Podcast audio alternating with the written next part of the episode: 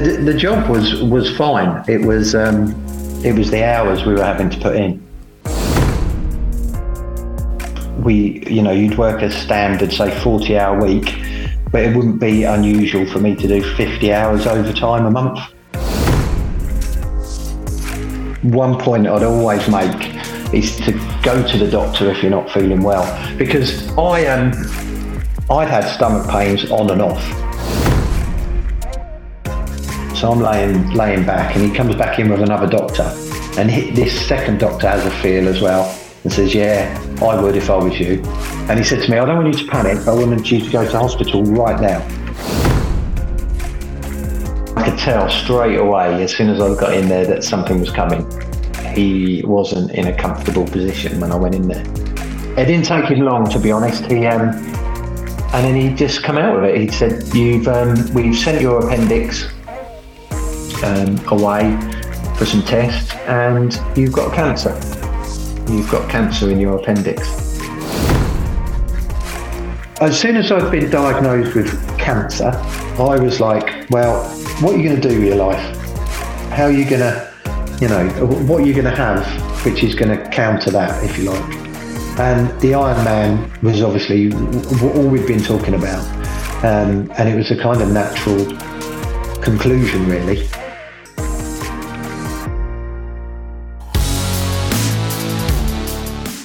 Hi, and welcome to There's Another Way podcast with me, Adam Halverson. and me, Pete Dolby. And you've come to the place where each episode we will shine a light on authentic people who've chosen an alternative path to their new normal and found another way. Today we've got a conversation with Paul Smith, Dead Man to Iron Man. This is a story about optimism in the face of adversity, and we dig into Paul's incredible story that begins with a stressful career in the police force, followed by a devastating diagnosis, and a unique, uplifting, and brutally honest approach to cancer. Hope you enjoy.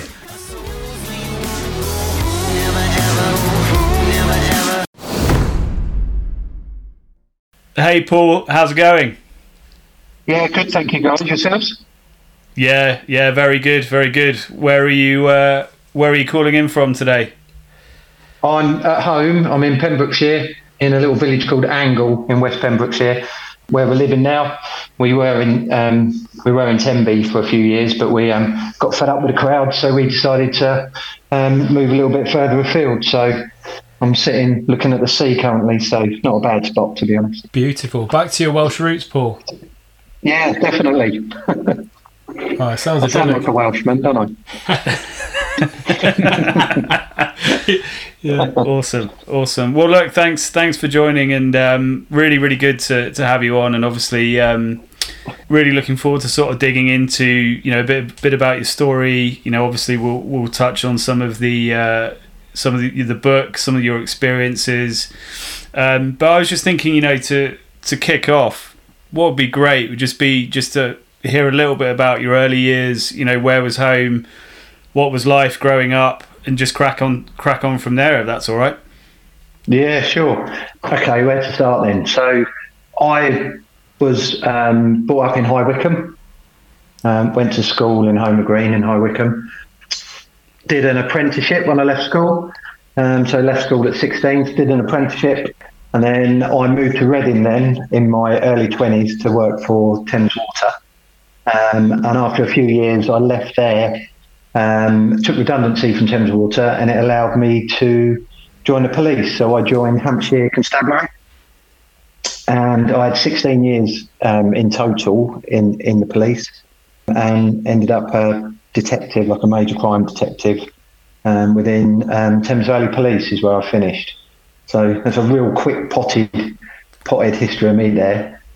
I I mean, uh, part of what we talk about, we're going to talk about in the book, is sort of sporting prowess, if you like. I've never really had one. I, I, I, I was always sort of keen, getting out and about type person. I used to surf a little bit.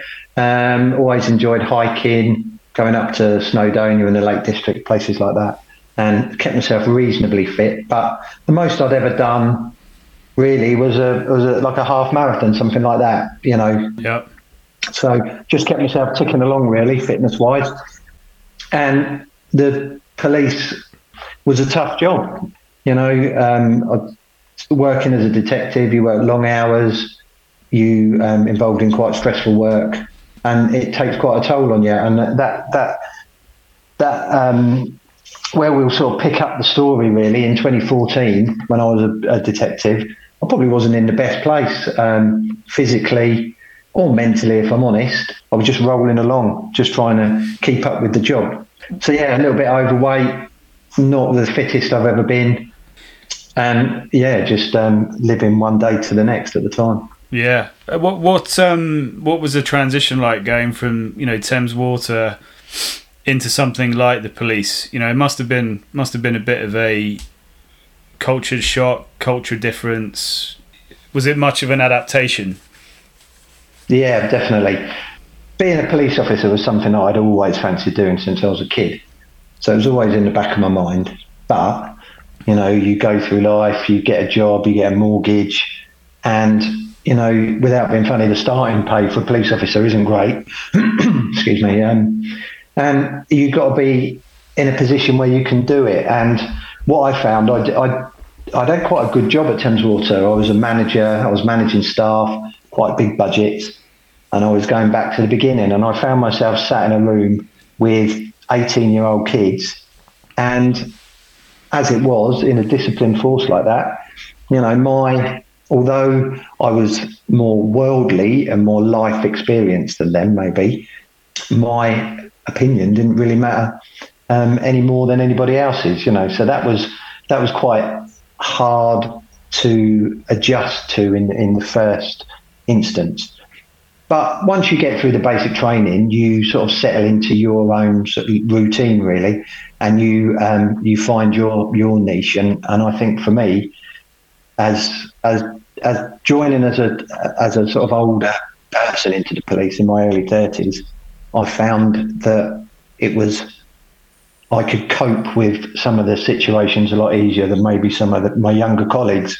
Yeah. So you know, you could very soon you, that people come to rely on you, and your experience comes to the fore. Then, you know, with negotiating with people and um, dealing with people, you know, in a, in a sensible manner. So that's kind of where I sort of slotted into that. I mean, I remember a huge difference being at university uh, at 21 when I started versus 18. Most of the kids were 18. Huge difference. That's three years. So I can imagine, you know, if you're going from 18 to 30, that's a massive leap. And, you, know, a lot of people mature massively in that time, don't they, with life experiences and what have you. So it must have given Absolutely. you an, an, edge or an advantage uh, when you came to making decisions and, and things like that when you're navigating your way through the police.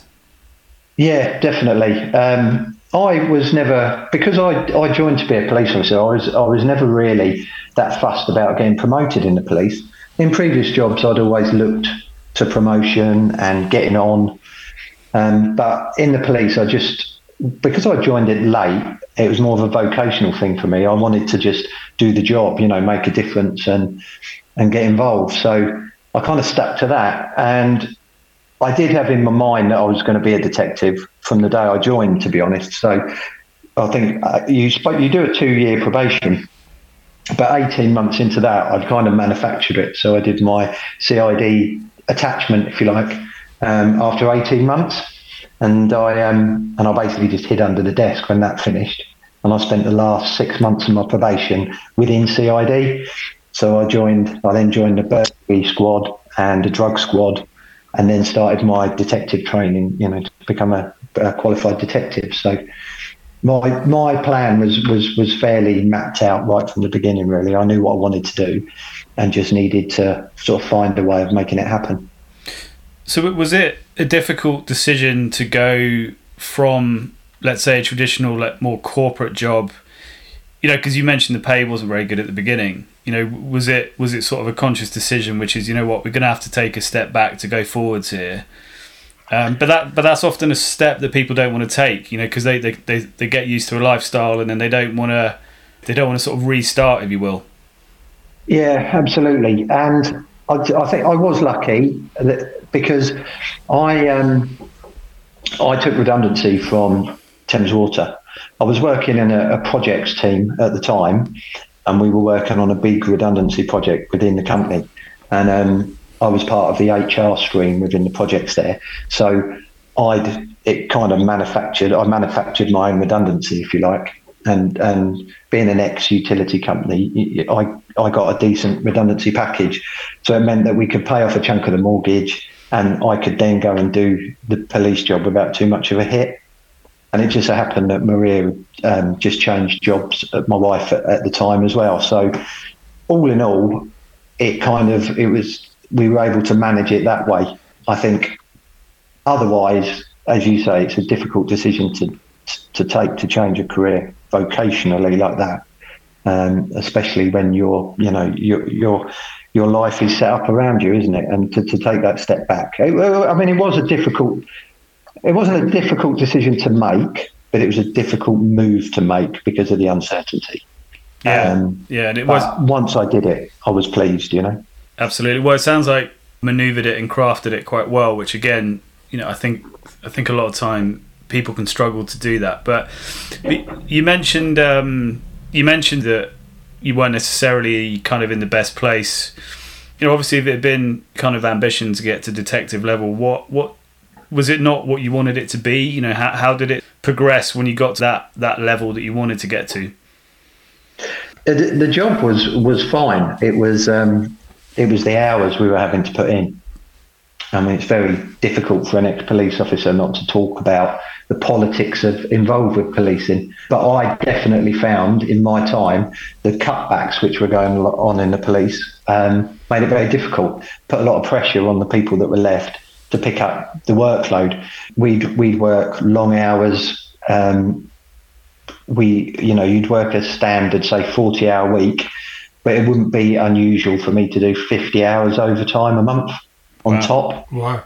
And that's, and, and, and those overtime hours generally, they're not just sort of sitting in the office doing a bit of paperwork, they're pressured hours working with people in custody or preparing remand files to send people to court or out executing warrants and things like that. So the you know they all the whole job was quite high stressed. And you don't leave um, it, in the, you know, you don't leave it in the office when you leave and go home. It's playing over your mind. It must do if you're dealing with situations like that.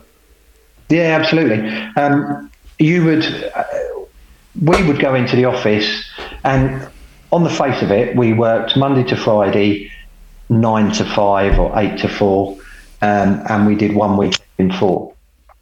But the reality was, you could you didn't know from one day to the next when you walked into the office what would be in the custody block, what who had been arrested overnight. Often, say you'd have a serious assault overnight, and you'd walk in in the morning, and you'd have to interview those people. You'd have to gather evidence. You'd have to go out and take witness statements. And that person, if you were looking to remand them into custody, they would need to go to the magistrate's court the next morning. So you just stayed on that day until two, three o'clock in the morning till you had sufficient evidence and a file that you could present to the CPS Crown Prosecution Service the next day. You know, so the jobs were kind of like that, and um, th- that was unrelenting, and that that builds up layer on layer, you know, over over time and becomes quite difficult. I can imagine. And, and, as we go through the course of this podcast, we'll, we'll learn how important fitness has been in your life. Uh, uh obviously, as we work through the story, but I guess having a level of fitness in the police would have probably been ideal. But by the sounds of it, you you, you know, with the irregular hours, it was difficult to schedule the fitness in to, to give you enough energy to be able to tackle all those difficult scenarios. Yeah, definitely. I every, anything I did was sporadic at most and didn't amount to much. And I was putting on a bit of weight. I was tired, um, and just going from day to day.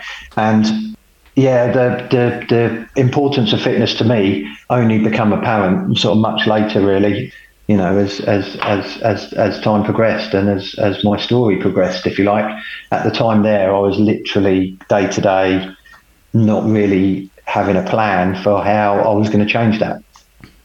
Yeah, well, I think that probably brings us to a good sort of segue to you know, obviously the. Um, the the book and it's sort of I guess the next chapter after the police for for people who don't know you've written an awesome book Dead Man to Iron Man and maybe to you know continue the story from the police. I mean, do you want to maybe give us sort of an insight and, and tell us about that? You know, you get to detective level, pretty stressed, etc., etc. What happens next? Um, this was in 2014, so a, a little while back now. I um, I was working in a serious and organised crime unit, so again working as a detective, working quite long hours. And this is one of the salient points, I think, and, and especially for any sort of men listening. One point I'd always make is to go to the doctor if you're not feeling well, because I um, I'd had stomach pains on and off probably for around two years. It could have been. I don't really know, if I'm honest. But for a long time, I was getting stomach pains that were coming and going, um, all How- in the sort of lower right side of my abdomen. How old were you at this stage, Paul? Sorry. Again, was it early 40s? I was 43. 43, yeah.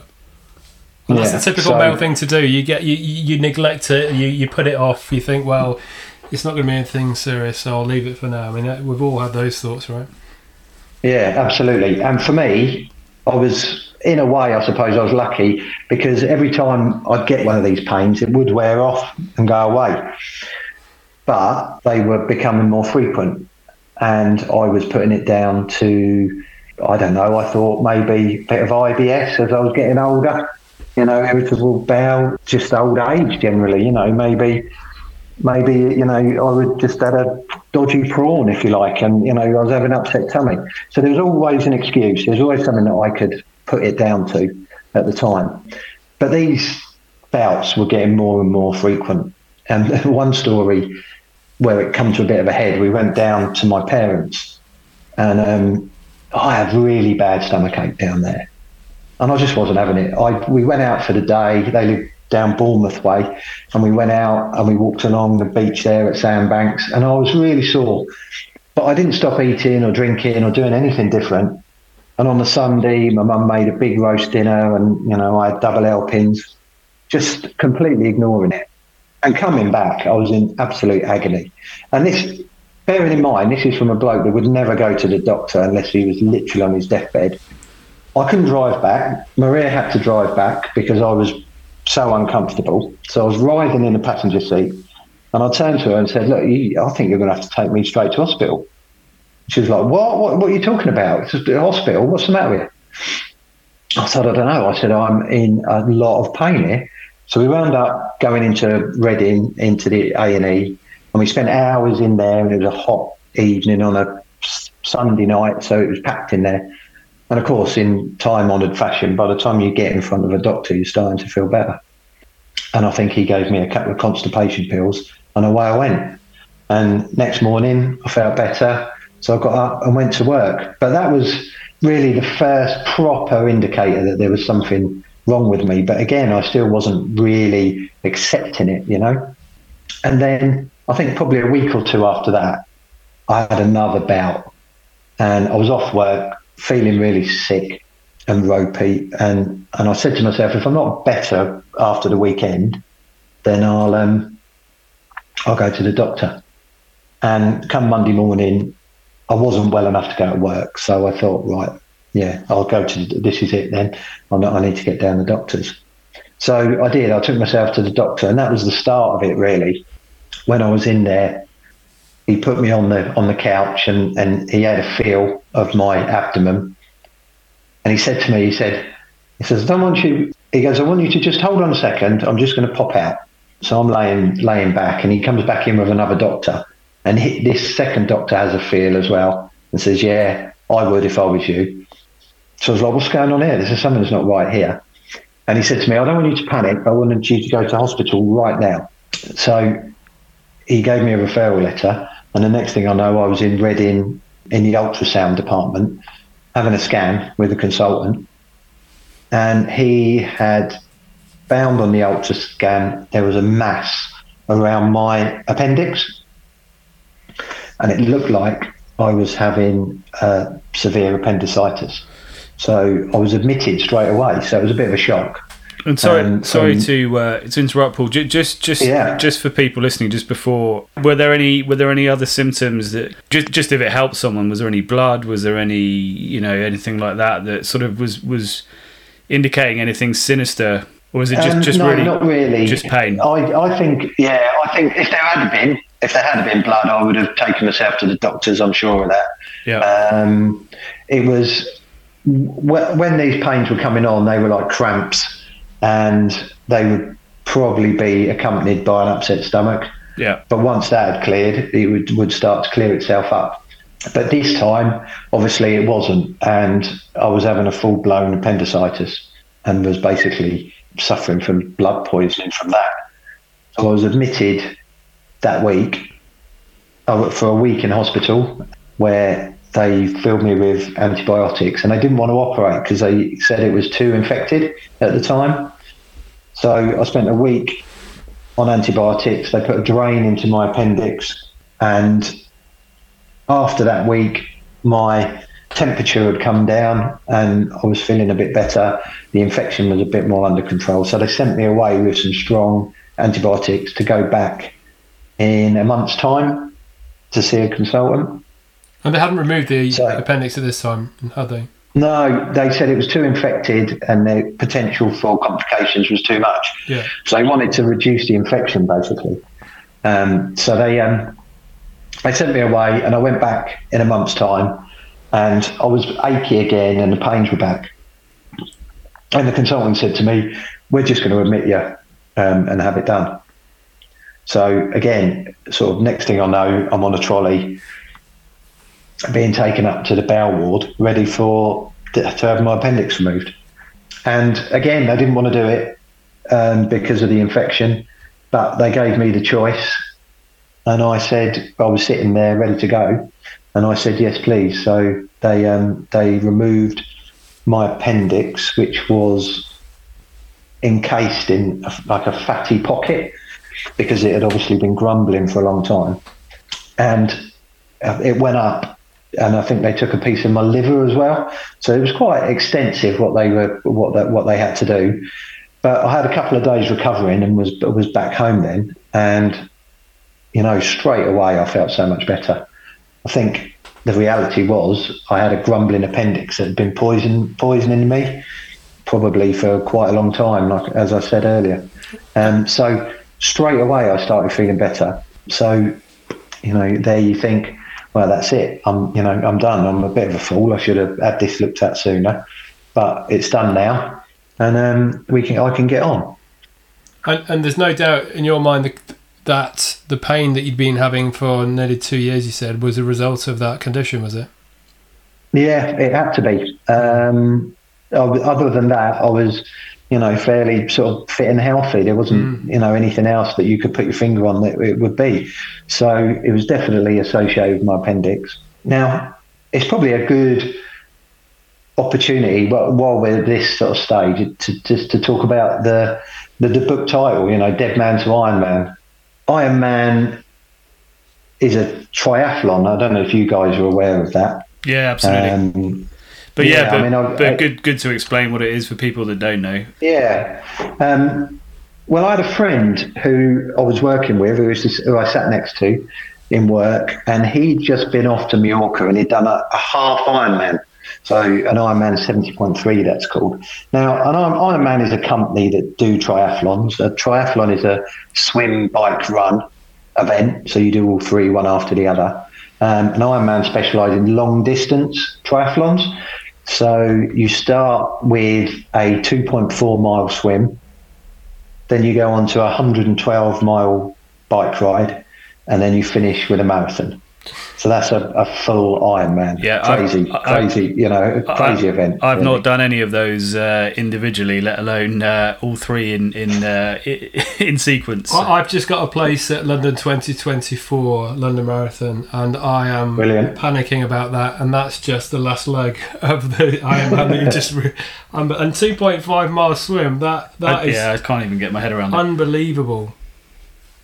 it's um, it, it, it is hard to comprehend, um, and we will we will talk about that. I'm sure you know about how you get your head around something like that. But my friend had done done a half a half Ironman, so basically half those distances. So 1.2 swim, 56 mile bike, and a half marathon. Still pretty crazy event, you yeah. know, all one after the other. That that is tough. But he'd been off to Mallorca and he'd done it, and um, you know I was really impressed. And um, we were talking because I've been in such a malaise about exercise anyway and not finding the time. I was quite inspired by that, and I was thinking, I wonder if I could do something like that you know, to, to, to do a triathlon.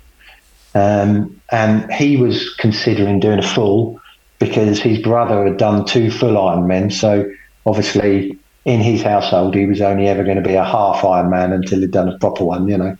so that he had some motivation there to to crack on and do a full. So we, we were talking about it a lot in work. Um, it was an opportunity for me to start thinking about exercise again and getting enthused about doing something, and maybe even just doing a, a, a smaller triathlon, you know, not one of these silly long distance events. So I was just kind of getting my head around to thinking about triathlon. Part of my problem thinking about it was fine, but I couldn't swim really. I was a terrible swimmer. So that was something I was going to have to address. So around the time of my appendicitis, we'd already had these thoughts. I'd already seen him do his half. And um, I was thinking, I wonder if I could do a triathlon. So once I had my appendix out, I felt great. You know, suddenly I was um, feeling much better. I'd had a bit of time off work, sick anyway, because of the time I'd spent in hospital and the recovery time from the operation. So I was feeling quite refreshed. And um, it was a good opportunity for me to kick on. So I started getting out on my bike and going for a couple of runs and then thinking about trying to tackle this swimming and how I was going to teach myself to swim. So it, it kind of started from there, really.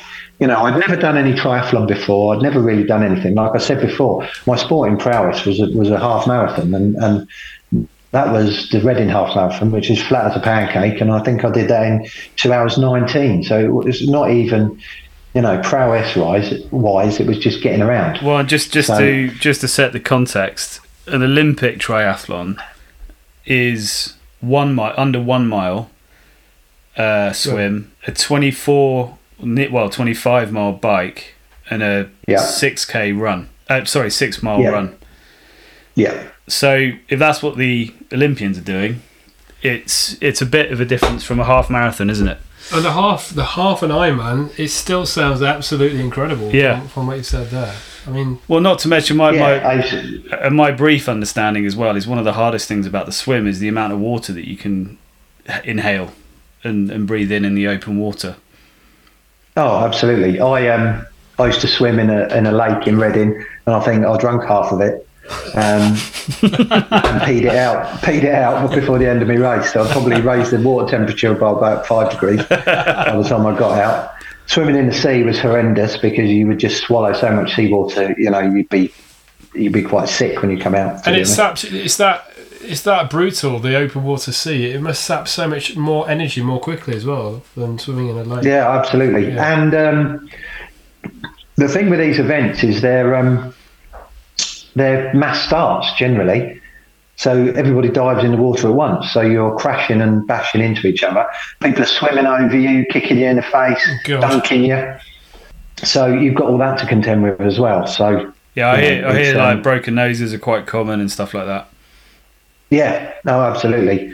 Um, if you can imagine taking a, a kick from somebody full in the face as you're just swimming behind them, yeah, there's no doubt that there's injuries like that happen. Um, so there's there's a lot to think about with triathlon, but that's what makes it quite interesting, you know, and quite an exciting thing to, to, to think about getting involved with. And believe me, at this stage, I was thinking about it. So you know, there was how, no how, doubt that. How serious were you at that point, Paul? Would you say were you, were you? It was on the cards. It's going to happen. It's just a matter of when, or was it still you were still debating it in the back of your mind? Yeah, I was still debating it because the swim, the, the swim was a big blocker for me. You know, not being able to, to swim properly. I mean, my swimming prowess was literally swim 10 metres across the pool, breaststroke with your head above the water when you're on holiday. Yeah. That's about as good as it got for me, you know. So we've all been I, after a few cocktails. yeah, exactly. Or just, you know, um, standing in the shallow end, really, just cooling down. So for me to go from that to learning to swim properly was going to take a lot of effort. Um, and again, it's you know it's finding time to fit that in. But this is where you can, in your mind, you know, you can you can put things off, and you can make excuses for yourself very easily. And I was one of those people, to be honest, at the time. It was it was easier for me to say, you know, make an excuse and not do it than than to do it. I'm um, fascinated by that. It, it, some people have that in spades, the ability just to just to continually motivate themselves to go out and do amazing things, or particularly difficult things, like you say with triathlons. And some people yeah, have, think about it and think it's a good idea, and like you say, just end up talking themselves out of it. You know, it's, it's trying to channel that motivation, that that that thing that pushes you over the line, and, and, and say, no, I'm going I'm going to do this, hell or high water. Um, Exactly, and it's having a, some context around it for yourself as well, isn't it? You know, whereabouts are you in your life? What's your game? You know, what's your goals? What are your aims? Um, and I think that that sort of motivation level it, it, comes and goes. I think throughout your life, and it's like you say, it's just trying to harness it um, more often than not to, to to to do the things you want to do or or to challenge yourself. I wasn't at that time in that real headspace, you know, and it was only just seeing my friend do what he did gave me a bit of a kick up the backside to think, hold on, you know, there is more to this.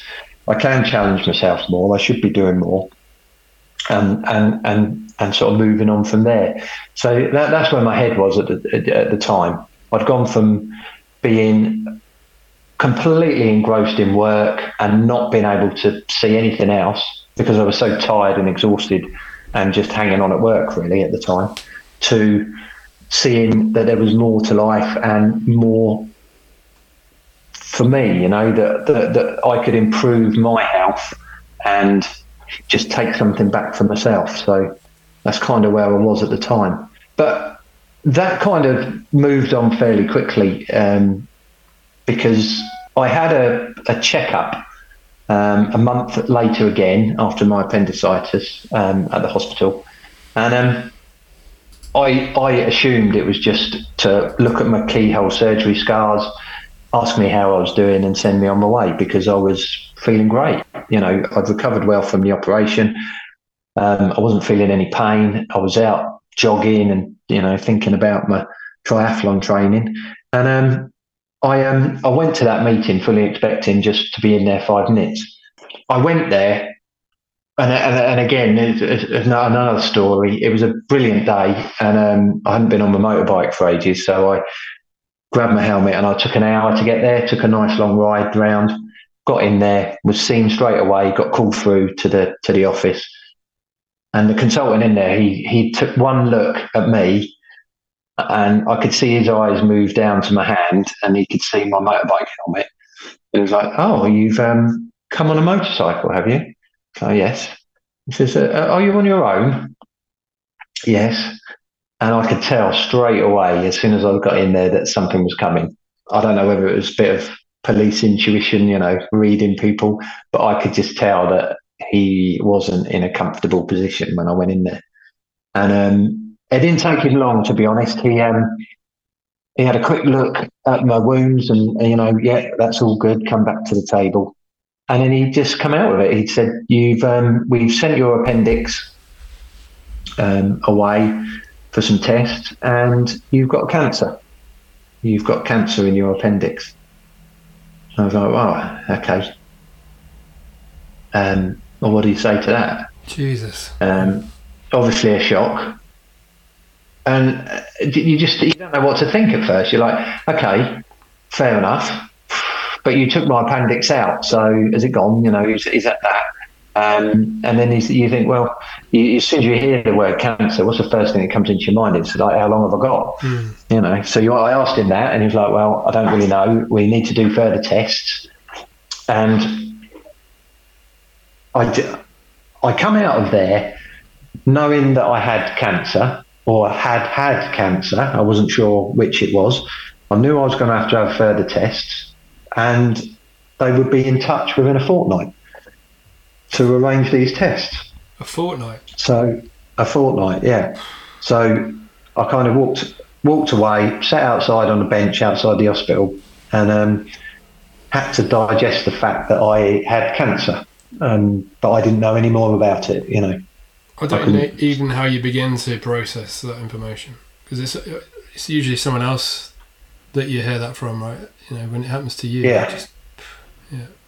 Yeah, absolutely. It's um, it's surreal. I felt like I was in the third person. Really, I felt like I was someone else looking at me sat on that bench, and it was some sort of a movie. That's what it felt like.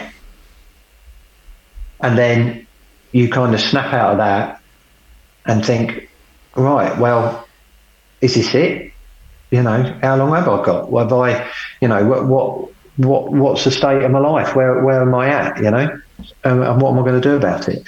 The the difficult the difficulty was in those first two weeks is that I had nothing to tell anybody other than I'd got cancer.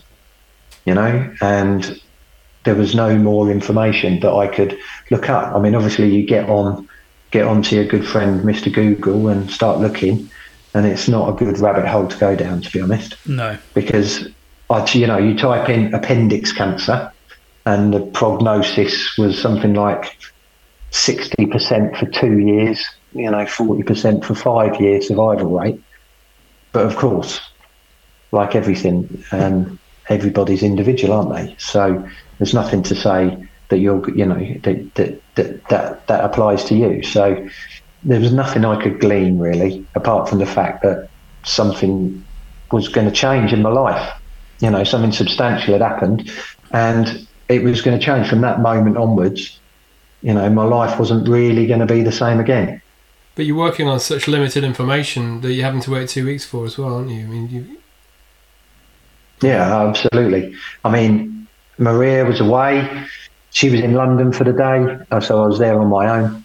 Um, so I was going to walk into town and meet her off the train.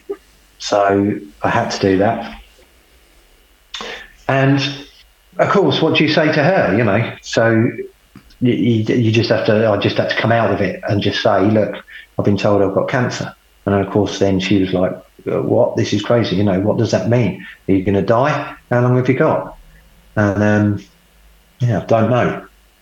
So we were in we were in limbo really, and it was quite difficult just to just to process that. But the way I think the way I dealt with it was to say that, well, I tried to look at it on the positive side right from the beginning, and say to myself, look, nobody's told me I'm dying, so maybe it's going to be all right. You know, maybe it's just an illness, you know, that can be treated like something else, or maybe it has gone if it was in my appendix. So don't panic, just try and relax and you know see what happens. But I, I guess there must have been there must have been moments, especially when you had two weeks of probably not thinking about anything else. There there must have been moments where your head your head goes there, right? Yeah, absolutely. You play it out. You role play in your own head. I didn't share any of this with anyone else really, because there's nothing to really really say. Um, but yeah, I would role play every scenario. You know, I'd even there would even be times where I would um, see the crematorium, you know, with my coffin on the on the block, and everybody um, everybody there, and wonder what that would be like. You know, um, you, yeah, you have some pretty dark thoughts, um, and you just can't help it. Um, but the important thing for me was to keep telling myself that I felt good. No one was telling me I was dying, so carry on, you know, keep going. Um, and I knew then that was the first switch that changed for me um, mentally with regards to exercise and motivation, if you like, because you know that that was the first kick up the arse I'd had, and I knew that if I was going to have to have further treatment, the fitter I was for it, the the better that would be. So I made a conscious effort right from that, from the very beginning, to start getting my head into exercise.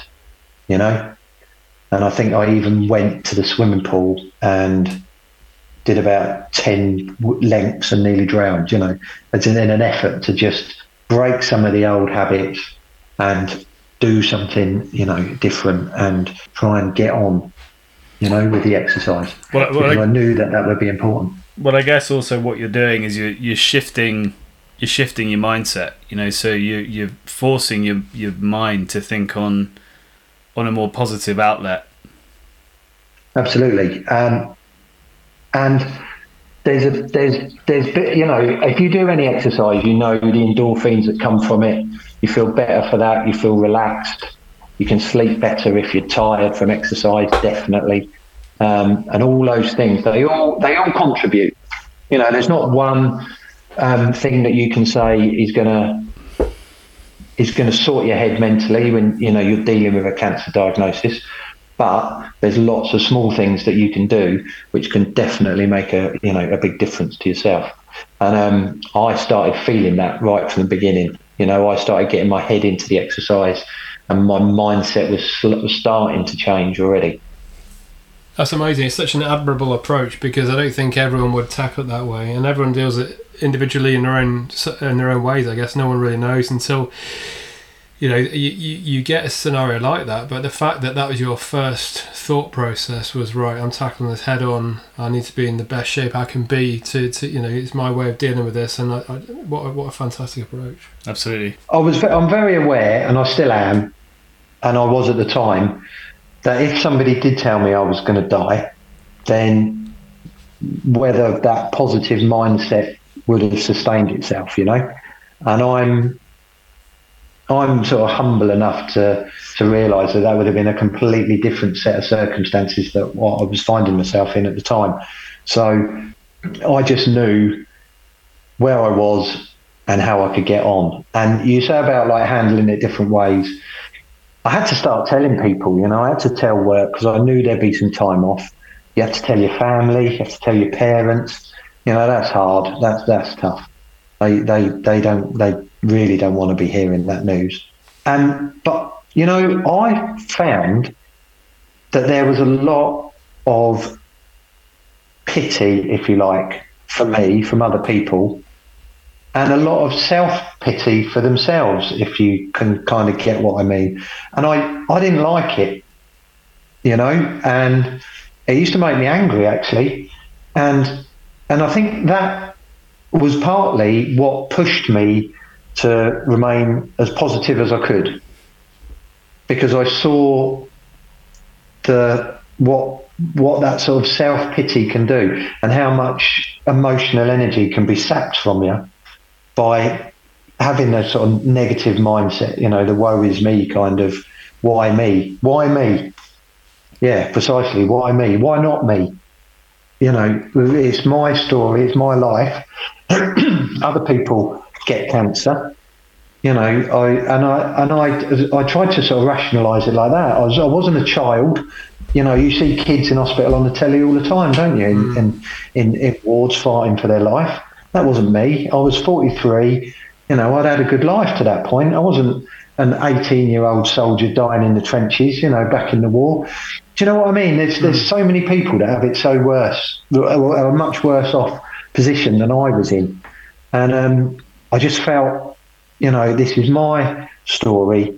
This is my disease, if you like. It's my body, and I need to find a way through you know, and that was by trying to remain positive and instilling that sort of positive feeling and attitude in the people around me. Yeah, I mean it's an incredibly inspiring approach to it, isn't it? Um, can you can you just explain what you mean by just on that self pity point there, Paul? You you mean people dealing with the information that you gave them about your diagnosis, people that were close to you, or or friends, or, or yeah, yeah, uh, yeah, uh, yeah, family, friends. You know, it, it, it would it would feel to me like they were more upset than I was. It almost sort of became um, became their problem. Yeah, and that you know that emotional strain can be so easily, ref, you know, reflected back onto you. And when you're trying to deal with the, the you know that sort of emotional situation yourself, to have to feel like you need to support other people through their grief Mm. because of something that's happening to you, you know, I found that extremely difficult. Yeah. You know, and if if I'm honest, I was a little bit resentful about it, and I probably, on reflection, could have handled some of that a bit better myself. Well, you had enough Ah. going on though. to be fair. Absolutely, you know, and I, I just didn't want it. You know, I wouldn't countenance it at all. You know, I just said no. You know, let's crack on. Let's get this done. Let's see where it goes and what what it is. There's no point people wailing now because we don't know what's going to happen. You know. Well, like I say, it's wasted energy. You needed to retain all the energy and focus that you, you could to fight that yourself. You didn't want to waste that in other places that didn't make sense for you to waste it in. No, absolutely, absolutely. So, um, and that's where the exercise can become quite important because it's generally a, a sort of um, it's quite an insular experience, and it? it's, it's just for you really. When you're out on a run or a bike ride, you can be with yourself and your own thoughts, Yeah. you know, and you don't need to um, you don't need to be worrying about what someone else might be thinking or to even you know heaven forbid up, up you know upsetting someone else's feelings because of the cancer that you've got. Yeah. you know so um, yeah so they were difficult times. And and you know I said it was two weeks but actually it wasn't. It was more like two months in the end because the my sort of full diagnosis was just rumbling on. There was options you know they were talking about different things to do but no one was really telling me or could give me any more information Was that because it was it was a fairly rare form of, of the disease, or or, or what- Yeah, I think ultimately, um, especially back then, and things have changed recently. The appendix cancer I had was very rare. It only um, affects one or two people in every million. Wow. Wow. So literally, you know, there's a handful of people in the country every year that, that are diagnosed with it. Wow. So a lot of doctors aren't aware of it, and a lot of people are misdiagnosed or not, you know, diagnosed until it's too late. Mm. And especially back then, particularly, it was wasn't well known. But I was fortunate that the specialist clinic that dealt with the type of cancer I had was in Basingstoke, which is only down the road from Reading. And I think relationships there um, between the um, the consultants in Reading who were treating me at the time, they referred me to Basingstoke, Mm. Um, and that's when, in September of that year, I had an appointment. So I'd gone from July basically to September before I had an appointment and sat face to face with a consultant that could tell me what was actually wrong with me and what treatment plan I would need to get over it. So when I went to see him, it was quite shocking to be honest because I still didn't know exactly what was going to happen. But he told me that I had a, a disease called pseudomyxoma peritonei, which had come from my appendix and had spread cancerous cells basically on the outside of my organs within my abdomen. Now, what they do is they seed, they seed themselves all over your bowels and the organs below your diaphragm, basically, and they will secrete a mucus which will grow and grow along with the tumours themselves, which will eventually choke up your insides, basically, and, and, and that's what will kill you. Um, so I needed an operation and a big operation um, to remove that. The way they can deal with the disease, they can only deal with it in a curative manner. So basically, if they take it all out, it's gone. If they don't take it all out, it will start growing back again. So the operation he told me that I needed, and it was scheduled for November that year. So still a good few months away. Was they would open me up with a full length cut from my rib cage, basically to my, my knob, basically down right down into my groin. Um, they would have to then look around inside, and they would cut away all of the bits of all, all the organs and the things inside me that had the cancer on them the, the difficulty with that operation is that they can't say with any certainty what the outcome is going to be until they open you up. Because scans won't show all of the disease Yeah. ever. So they won't know until they're in there. And it can go from opening you up, taking away the disease and, you know, sending you on your way to the worst would be they just open you up, have a look and close you up again and, and they can't do anything because it's too far spread. So you you you still don't know what your outcome is going to be until you come out of the operation really. And, and and this during this period, it's four months since your original diagnosis as well. Yeah, absolutely. Wow. Yeah. So it was sept- yeah September, early September. I went to Basingstoke and had the consultation. Right. The operation is called cytoreductive reductive surgery, um, and they follow it up with a heated chemotherapy bath. So basically, they fill your abdomen with a hot chemotherapy wash, which is heated to 45 degrees C. So they have to lay you on like an ice sheet so you don't overheat, and then they sort of slosh your body around for a couple of hours, and then drain that down, and hopefully that will kill any of the sort of small cells that they, they can't see with their eye. They call it the mother of all surgeries, is the, the nickname for it, because it's one of the most invasive surgeries you can have, I think, even now. So that was programmed in for late November. So again, I had I come away from there. That was the first time I'd heard any of that, you know, and how serious it was going to be. So you come away from there, and then it, if I thought that I needed to be fit before, I kind of knew it now, you know. And was that the moment that cemented your desire to take on the Ironman, or had you kind of already drawn that conclusion already? Or was that the moment you thought, I'm going to take this on?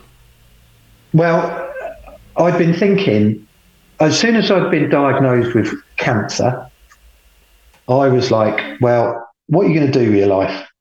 How are you going to, you know, what you're going to have which is going to counter that, if you like? And the Iron Man was obviously all we'd been talking about. Um, and it was a kind of natural conclusion, really. And I'd been looking at events, and you can do them all around the world. And you know, some people will go on a nice sort of holiday in the sun, do an event whilst they're on their way, you know, in a nice sunny place, or you can do one or two in the UK. And I kept coming back to the Wales Ironman. But the, the problem was it's one of the toughest in the world, literally one of the toughest you can do. But I thought, well, you know, I've got cancer. What can be tougher than that? So I was thinking about Wales, and I sort of said to myself, I'm going to do one. I'm going to do a UK one just because it feels more honest. And I'm going to, if I'm going to do one, I might as well do one of the hardest in the world Uh, and and, really challenge myself. and again, that's a noble approach. How, how many people take that on for the first time for their first ever Ironman? Uh, Not many. Do people kind of build up to that typically, or do, do some people take Yeah, well, yeah, uh, they do. Some people dive straight in, but a lot of people that have spent a career in triathlon wouldn't even consider one. You know, Wow. but again, you know, that's that's around mindset and your, you know, your ability to train. Because obviously, to train for a full Ironman is is a big commitment, But and it's not for everybody. but obviously, But- I'm, not sure many people would think about training for an Ironman whilst this sort of news is going on. No, and but- but but for me, it was you know I I needed something that was as much as a head fuck as the cancer, if I'm being polite. Do you know what I mean? I needed something that would compete with the cancer for headspace, and an event like that certainly does that. So by going as big as I could, it meant that I wasn't giving myself any options to to just do something. You know, I could have done a 10k, couldn't I? After that operation, that would have been an achievement. You know, I could have done a marathon, a half marathon, or a marathon ultimately, but it didn't feel like there was enough jeopardy there. It didn't feel like there was enough chance of failure. You know, and for me to really commit, I think I needed that. I needed, I needed the commitment. I needed to feel like there was a real chance that I could fail at this, and that and that would spur me on and move me forwards. You know. Um, we went down. We actually had a late September is where, or September is when the Ironman is, and it's sort of second week in September generally. So after my diag- after my diagnosis, we went down for a week to watch the Ironman in Wales and do a bit of cycling around the course um, and just check it out, really, see what I thought of it. And um, I actually found it quite emotional when I was there. On the start line, there's there's over two thousand people will will do do an Ironman and will do Wales Ironman, and I was quite surprised when I was on that start line. I looked around and I expected, maybe naively, that everybody there would be like lean, athletic people on top of their game, you know, ready to do this ridiculous long distance event. But the reality is far from that. People there were just ordinary people, different shapes and sizes. Um, some people were quite big, to be honest, you know. And you just realise that these are just ordinary people doing something quite extraordinary, you know. Mm. And um, and that and that was that was quite an emotional moment for me, and that kind of told me, well, you know what, I, I can do this. this. This isn't something for elite athletes. This is something that if your mind is right and you train hard and you do everything you need to do, then it's achievable. And you know, watching people come over the finish line and I stayed right to the end, you know, till midnight. It starts at seven in the morning and finishes at midnight.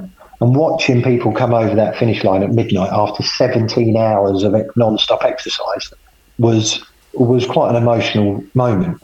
And I knew ultimately that if I was going to do this after my operation, that I would be somewhere at the back there. You know, I wouldn't be I wouldn't be posting any great times. I would be just finishing.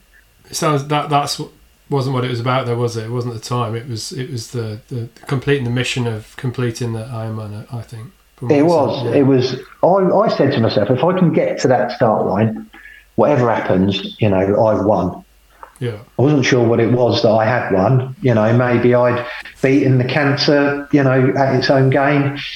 But I think this was all wrapped up in, you know, sort of my journey, really, if you like, from you know, not having motivation before to suddenly seeing something that meant something, you know, and would define my my year, you know, as it was after the operation, because I needed something after that operation to to target, mm. because it would have been very easy for me to sit back in a lot of pain and discomfort and not push myself, you know, and not have milestones to hit. So all of these things were going around in my head, and the next day, after the Ironman had finished, the it opens again for the next year. So I literally got my credit card out and was bang, I'm in and paid for it, and I was doing it. So this was in September. My op was in November. I had no idea what state I would be in after my operation. Quite frankly, I didn't even know if I'd be alive after the operation. But I'd put a stake in the ground, you know. 10 months after that operation, I needed to be on that start line, on that swim start, you know. And, and just, um, just a quick sort of slight segue, but one of the things mm. which, um, you know, I see time and time again in, in some people, and I think it's a real key character trait is is resilience. You know, whether it's work, whether it's sport, and obviously with the approach that you decided to take, you know, you clearly got resilience in abundance. Where where do you think where do you think you sort of learned that mindset from? You know, where, where do you think that resilience came from? You know, what what made you different to the people who actually just get beaten by it and, and go under? Can you, do you think there's anywhere that that actually came from? For me, I was changed by the cancer diagnosis. I know that. I prior to that, I think I may have. Well, I definitely have been one of the, those people that procrastinated too much, that thought about things too much, that made excuses for myself, and what I was capable of. And if I'm honest, it took that kick up the arse of that diagnosis to open my eyes to what it meant to be alive and what it meant to actually, you know, live your life and and have dreams and aspirations, you know, other than just going to work, you know, paying your mortgage, going out for a few beers, you know, something more. There's something more in life, you know, and it's, I suppose, in a way, it's kind of more on a. It all comes from within you, doesn't it? I'm, I'm not as like a spiritual person, but I think you you kind of realise after a diagnosis like that that something's got to change, and if it doesn't, then what's the point? What's the point in carrying on living as you were living? You know, you need to. It's they're all cliches. You know, we need to live every day as if it's your last, don't you? And You I know? think I think when we're younger, we hear that stuff a lot from from our elders or, or, or you know parents or whoever. We we hear that we hear that message a lot, but it's it takes a while to realization to hit sometimes, doesn't it? I think I think as you get older and your older years, the, you become more aware of that stuff. But I guess that's just expedited that massively with that diagnosis. It's just brought it all to the fore, really, hasn't it? Um, and brought It did, um, absolutely. And I and I didn't look back.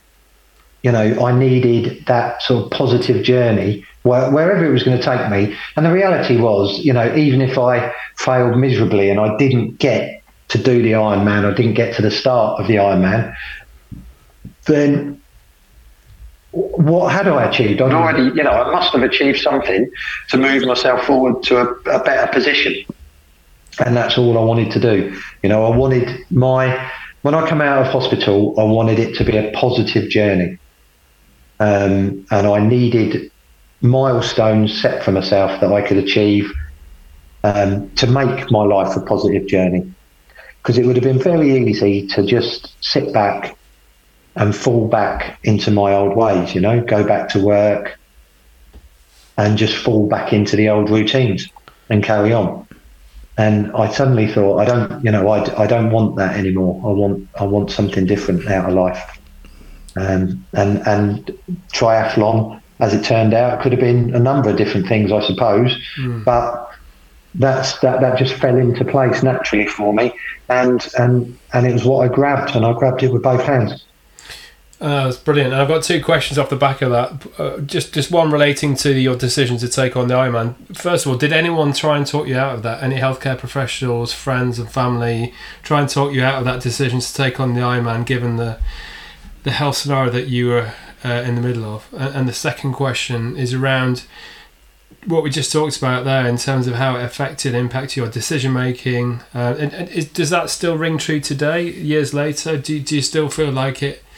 do, do you see life differently and, and make decisions differently after the back of that diagnosis, or was it just around the time that, that you're more conscious of it? The so the first point, I I found people were quite positive Yeah, about it. Maybe in private, they probably thought I was a bloody idiot, you know. But I think generally people were, were, you know, they were impressed that I was was able to, you know, not just fall back and, and just be a person with cancer, you know. And I think that gave a lot of people, and my family and some of my friends, you know, a bit of breathing space as well for them because you know they could think about something else other than cancer as well. Do you know what I mean? yeah, Um, people were quite. Were, people were. Um, they were encouraging, definitely. Whether they thought privately I could do it, or you know, um, I had any chance of, of finishing it, is, is another matter. But that didn't really matter to me, you know, because I just wanted people to be happy for me and just support me in doing it, and they certainly did. You know, uh, there wasn't a time when I asked my consultant when I was before I went into hospital whether I'd be able to do an Ironman, and he laughed, to be honest, and he said, "Just see how you feel," you know. I wonder how many times people have asked him out. that in the same scenario. Yeah, fantastic. Probably not. I'm not even sure if he knew what one was, to be honest. Yeah. But um, you know, um, I see. I think it's take one, you know, take one day at a time. I think if it was me, I, I think I would have asked him if I can drink beer. Can I have, can I, can I have a pint? Not can I do an Iron Man? well, and, and on that note, a pint it, it took me about two months before I had my first hangover. Wow. so um, yeah, and yeah, a bit of beer. Beer wasn't good to me, to be honest. You know, all those carbs. It was quite a quite a heavy drink when you've had a bowel operation. You know. yeah, and yeah. I guess the priorities have just shifted. You know, 360 anyway, right? So, yeah. Yeah, absolutely. Yeah. Um, the, the other point you make is, I I do see things differently now, but it's something that you have to work on all the time. You know, it's constant practice, isn't it? Life. You know, you you're not always going to be super enthusiastic, super dedicated, super motivated. There are times where you're going to slip back a bit. But for me, and I do have those times, you know, my default before the cancer diagnosis was always more of a sort of lazy side. Why do it, you know, why do it now when I can do it later? or maybe never at all. Do you know what I mean? That was my kind of mindset, and that that that monkey's still on my back a bit. You know, There's, you have to work at being motivated, but since doing the Ironman and going through that journey, I have got a much bigger lust for life now. You know, there's so much more I want to do. And and I will push myself to do different things and try different things and learn new things, you know, that perhaps in the past I would never have done. So it has changed me and it's changed me for the better, if I'm honest. I sort of asked the question of myself, really, would I go back to post cancer, you know, not have the cancer in effect? And you know what? It's it's a tough it's a, it is a tough question, but the reality is, I don't think I would now. You know, I've had that diagnosis. I've I've changed as a person because of it, and I'm a better person now. And I know that if I went back and that never happened to me, then I wouldn't be the person I am today. I wouldn't be as fit as I am today. I wouldn't have the the lust for life um, and you know trying new things that, that I've got now. So you know, no, and the cancer's part of me. You know, it's part of my story, and it's and it's it's my life. So I put I wouldn't go back. You know, um, I'd I'd I'm living with that now, and I and I'm a better person for it. And and just a follow on question: How do you find you are now with with other people. And I guess sort of what I mean by that is, you know, do do you look at the things that people get inverted commas stressed about, the things that they worry about? Do do you look at people sort of who are walking around in a day to day life, I don't know, wasting hours binge watching Love Island or something? You know, is it is it sort of is it shift, yeah. shifted your I'm not a fan, by the way, just to make that clear. But um, but um, you know, is it is it sort of shifted how you you know you look at other people? Yes, it has. It's very easy to judge other people, isn't it, and their lives, and we all do it to a certain degree. And I think a few years back, I was more judgmental maybe than I am now. I have mellowed as I've gone on because I appreciate that everybody's different. I think for me, because of what I've been through and my experiences, I if I can encourage people to do a bit more exercise or to just look at their lives a bit differently, then I will. But I'm certainly not one to push things down people's throats. You know, I I do find it a chronic waste of your life. You know, you only get one life. We only get one shot at it. Again, more cliches, but it's all true. And I hate to see people who could probably live better, like you say, just rolling along, you know? Yeah, you see it every day. My life is defined in a way by the cancer. There isn't really a day goes by when it doesn't crop up in some form or another.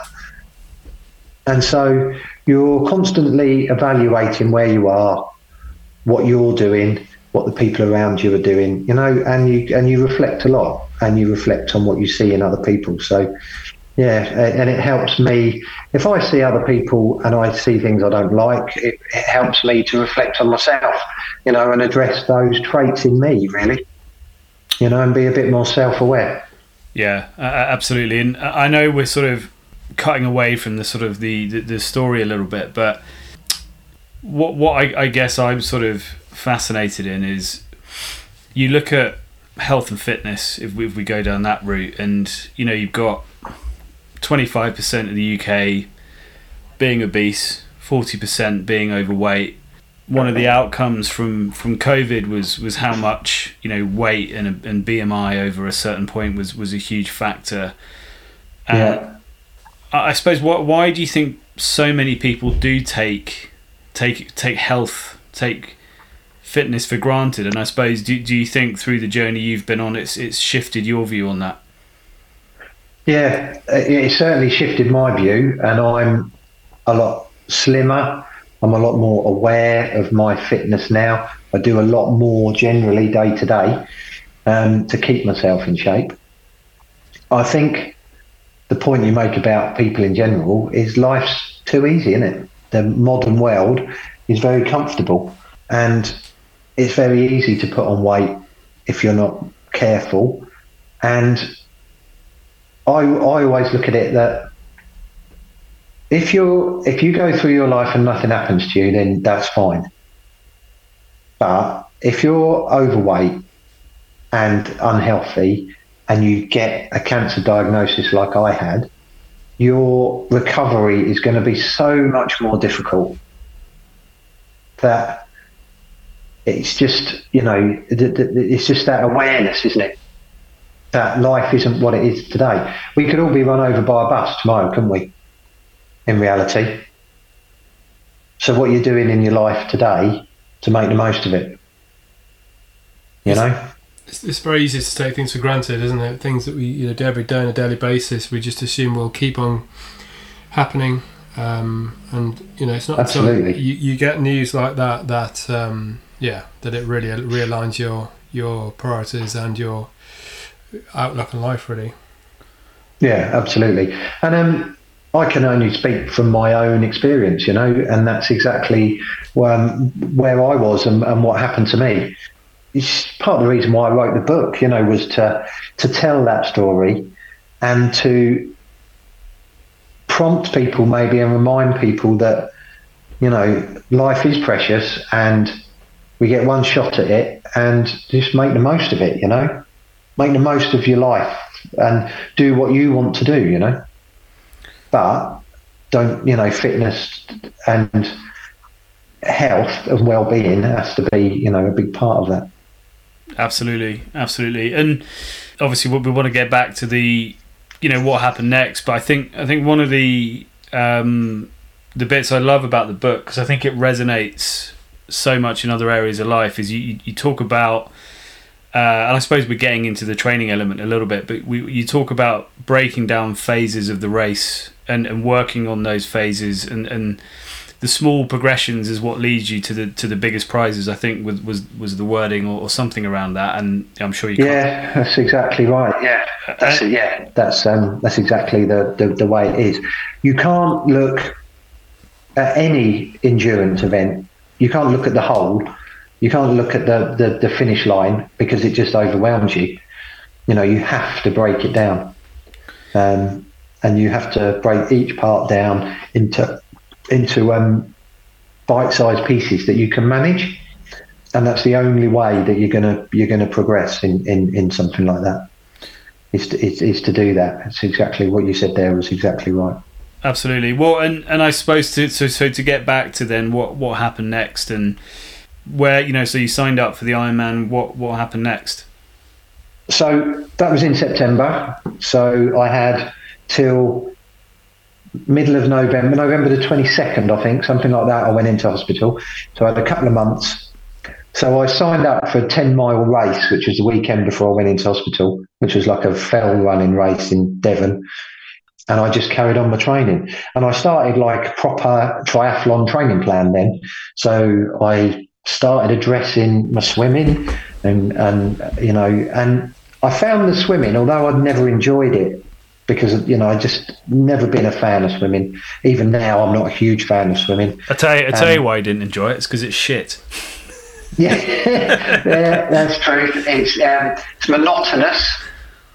It's frightening because you feel you could, you know, you could suffocate at any moment, um, and it's hard. Yeah. And those three things together, they don't make a good, you know, good fun event, do they? Um, but just by addressing that, you know, I did find, you know, I'd come out of the water after concentrating on, on, on what I was trying to achieve with the swimming, and I hadn't been thinking about cancer at all. You know, so these these little um, training sessions were little oases for me of, of calm and sort of you know tranquility away from the cancer, if you like. Why is um, that, Paul? Because you're in the moment and you, you know you focus on living in the present. Because I, I, know you, you're a snowboarder.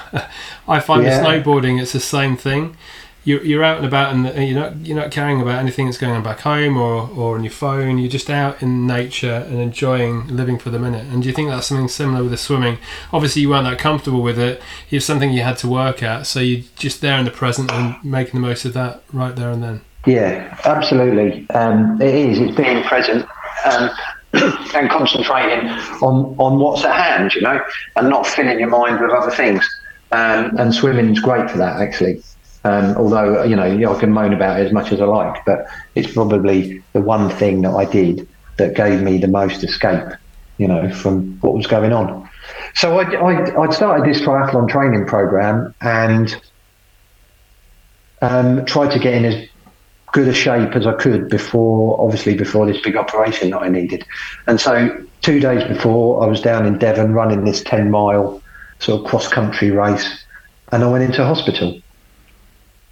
I think just for a bit of context, I, I, was 86 kilos kilos when I went into hospital, and when I come out of hospital, I was 78 kilos. Right.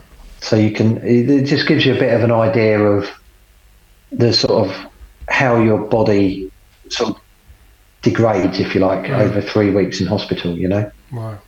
Um, it was a the operation was extensive. I had 10 hours of surgery I had the right side of my large intestine removed. I had uh, an organ which runs across the front of your abdomen called the omentum that was taken away. I had a peritoneal scrape, so basically the skin which covers the sort of inside of your your body, if you like. They scrape that away to, to, to get rid of um, any cells that were on that. I had a piece of liver removed, and I had the hot chemotherapy wash. I was in surgery for 10 hours. Jeez. And I was in intensive care for 24 hours. And um, I woke up in intensive care, yeah, 24 hours later. I think I had something like 11 tubes and drains coming out of me. I had an epidural in my spine for, you know, pain relief. So that was pumping morphine into me. I had a feeding tube because um, I wouldn't be able to eat anything for a couple of weeks, which went in the top of my chest and pretty much into my heart. I had drains, five drains, which were coming out of my abdomen, which were draining the chemotherapy fluid and the, the, the just the fluids from the, from the operation. I had a catheter. I had I, d- I didn't know it at the time, but I had a, a tube up my bum to hold my bum open. so when I eventually I did have to go to the toilet, I didn't strain. Um, I didn't even know that was in there. I had a nasogastric tube, so that went into my stomach to drain stomach acid, you know, into a bag, basically. So pretty extensive operation and difficult to kind of, you know, to, to recover from easily the reality is when you wake up in intensive care that you have to before you can go back to the ward that you have to get out of bed and stand up so in that first 24 hours the nurses were helping me shuffle to the edge of the bed and sort of stand up on my own two feet for a few seconds just to prove that I could do it I've just opened the, book, Paul, at the back um, with the picture of you in the hospital bed with all the tubes and I mean it's yeah I mean I guess that's right in the midst of it. You look out for the count, and yeah, I can imagine moving from there must have been horrendous. Yeah, it was agony. And even with the morphine, to be honest. And mm. morphine's horrible because it kind of takes you out of your body a bit, but it's you can become very dependent on it very quickly. Mm. Um, you get very itchy, very sticky, um, hallucinating. Um, and um, I had a, a, little pump so I could press it. There's a green light come on, and I'd press it, and then you had to wait like ten minutes or something before the green light come back on, and you could press it again. So you just sit there all day staring at that, waiting for it to be, mm. waiting to come back, so you could give it another press, get another dose. Mm. But so, the reality is, you know, you have to be moving straight away. You know, the the, the, the thinking now is that scar tissue, you know, works will recover better if you're moving your body, you know, and not just laying in bed really in one position. So very quickly on the ward, that I was having to get up and was with the physios was like shuffling up and down the ward, you know. And that was the first sort of movement I had after the operation.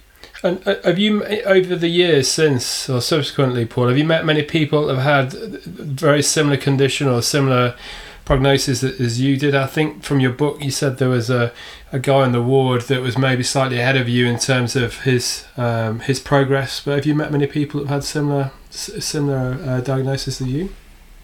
I um once once you sort of come out of hospital, you start looking at things, and I'm in Facebook groups. I've met people when at my annual scans that I keep in touch with. We're we're we're quite an exclusive club, to be honest. You know, there's not many of us. Mm. Um, and just a few weeks ago, I went to the Basingstoke Patient Open Day for pseudomyxoma, and I did a, a talk there actually, just oh, telling them about my journey, um, like I'm, I'm chatting with you guys today. Um, and it was nice to meet people there as well, you know, because you you you think you're doing all right, but it's nice to be able to, you know, see how you're faring compared mm. to other people, you know, and and just just to be have a bit of camaraderie really with other people that have been through the same thing as you have. So yeah, there's a few people that I keep in touch with. Yeah. Fantastic. The, the the thing with with this disease is it's a sticky one, and you know the chances are it it will come back. It might come back in six months, or it might come back in twenty years. You don't know.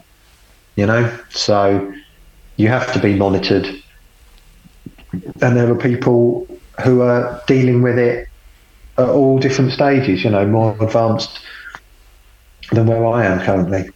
Yeah. Yeah, unfortunately, I mean, I, I know you mentioned uh, the the cancer of the appendix is very rare. What would you say, two two or three per million? Um, but yeah, I think we've sadly we've all got people in our lives that are suffering from some form of cancer or, or other. It seems to be prevalent everywhere, which is uh, yeah, it's, it's tough. It's a it's a tough disease. Um, so the more it's, it yeah. it definitely is, and you know, and all the more reason then to you know to to to listen to my story, you know, and, yeah. and reflect on that, and and to think about your life because I think you know I think the, the statistics are like fifty percent of us really are going to have some sort of cancer in our lives. Yeah. You know, and have to deal with some sort of illness of that type. So, it's very real. And, you know, it's not about being morbid, I don't think.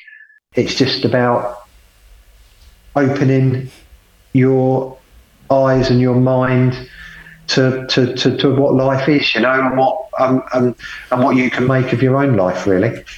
Well, I think what I um, I heard I've, I've been listening to Peter Attia's book recently. Um, I recommend it if, if but he, he goes through what he calls the four horsemen of you know effectively the the, the, the diseases you don't want. Uh, and something I learned recently actually is that with cancer you can actually do almost everything right and still just be unlucky. You know when when you look, look at things like yeah, a lot of disease is preventable, but I think that that was a real eye opener for me, which is you know you, you you could be fit, you can eat well, you can you know be mentally in a great place, but you, you can you can just be unlucky and yeah yeah, absolutely.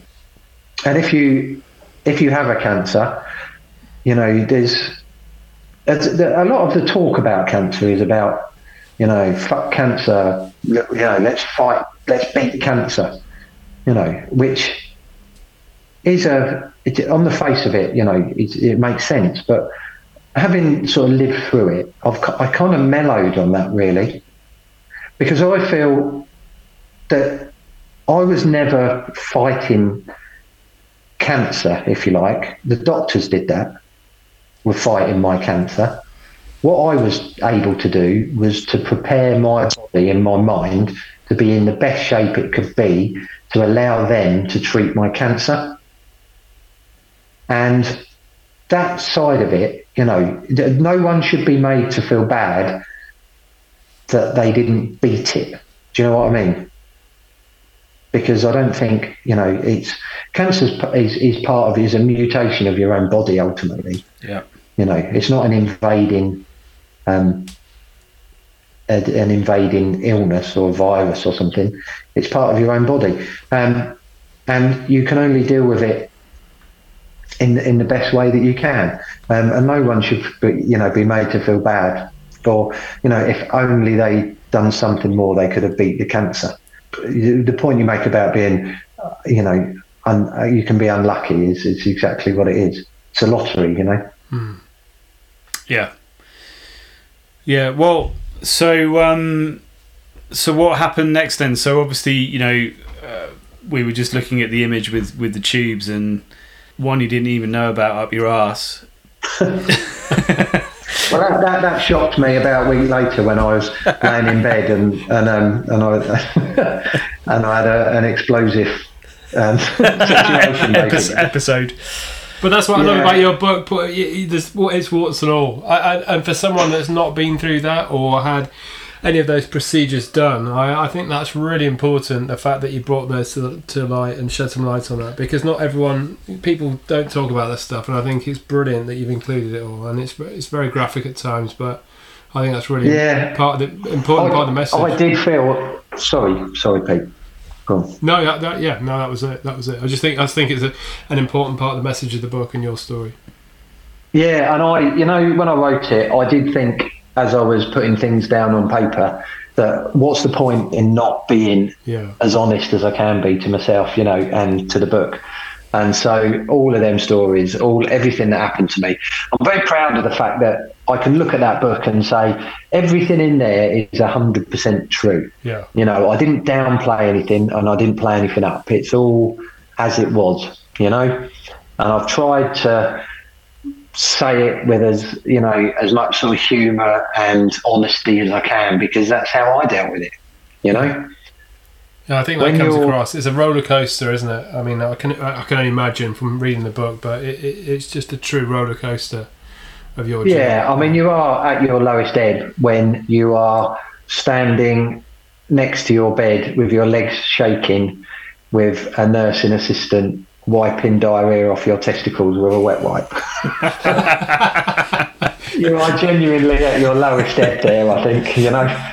There's only one way from there, and that's up. Yeah. yeah, good point, yeah. yeah, so um, yeah, and, you know, there's a lot to be grateful for in life, and there's a lot new to laugh at, to be honest. And um, you know, you've got to you know, well, well, I, I felt like I had to see some humour in some of that, you know. Yeah, I, I, and, and absolutely be grateful for, for, for a lot in this world, but also the people that, that and the jobs that the wonderful jobs that they do um, as part of the NHS, caring for people like yourselves when as and when you needed it. And I know you mentioned in the book a couple of times, you know, the nurse squeezing your hand to help you through those difficult moments. I mean, that that's just you know, you, you can never forget that kind of assistance, can you?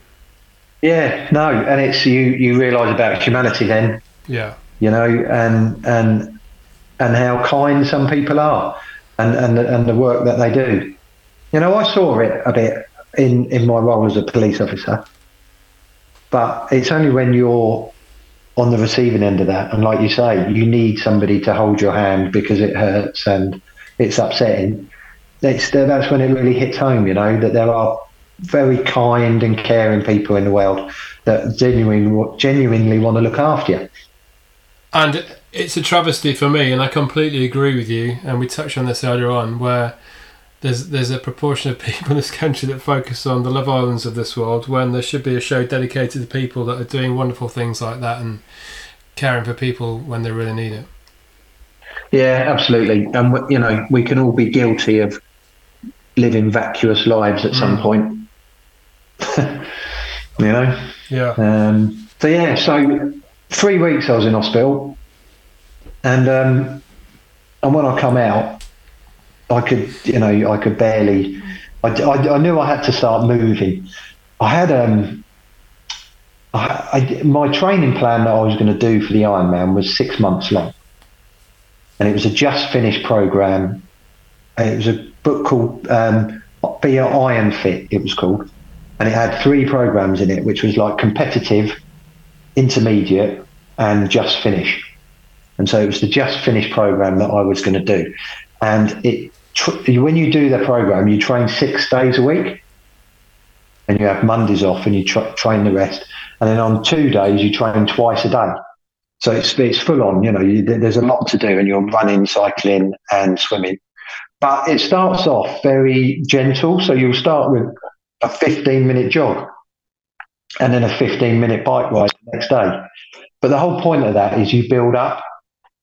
And so you avoid injury and you build your fitness gently because it's very easy, isn't it? And we've all done it to go rushing off down the road or leave your training far too late um, and then wind up pulling a muscle because you, you've been overstretching. We've all done it, You know, and but- it's it's easy Yeah, to just throw yourself straight into it, but it's conditioning, isn't it? You've got to build yourself up gradually, especially for a, a, a race or a you know physical event of that magnitude. Yeah.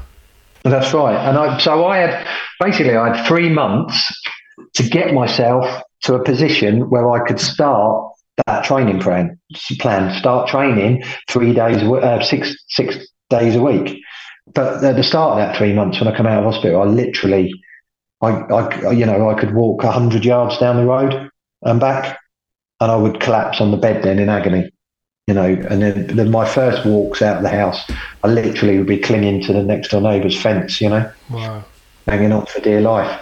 Um, don't- there must have been moments that, that when you're clinging to the neighbour's fence, when you can't even get down the street without being absolutely exhausted, that you, you must have had doubts about your your desire to do the, the race at that point. It must have been really tough. You do wonder, but I was still in the right headspace, if I'm honest.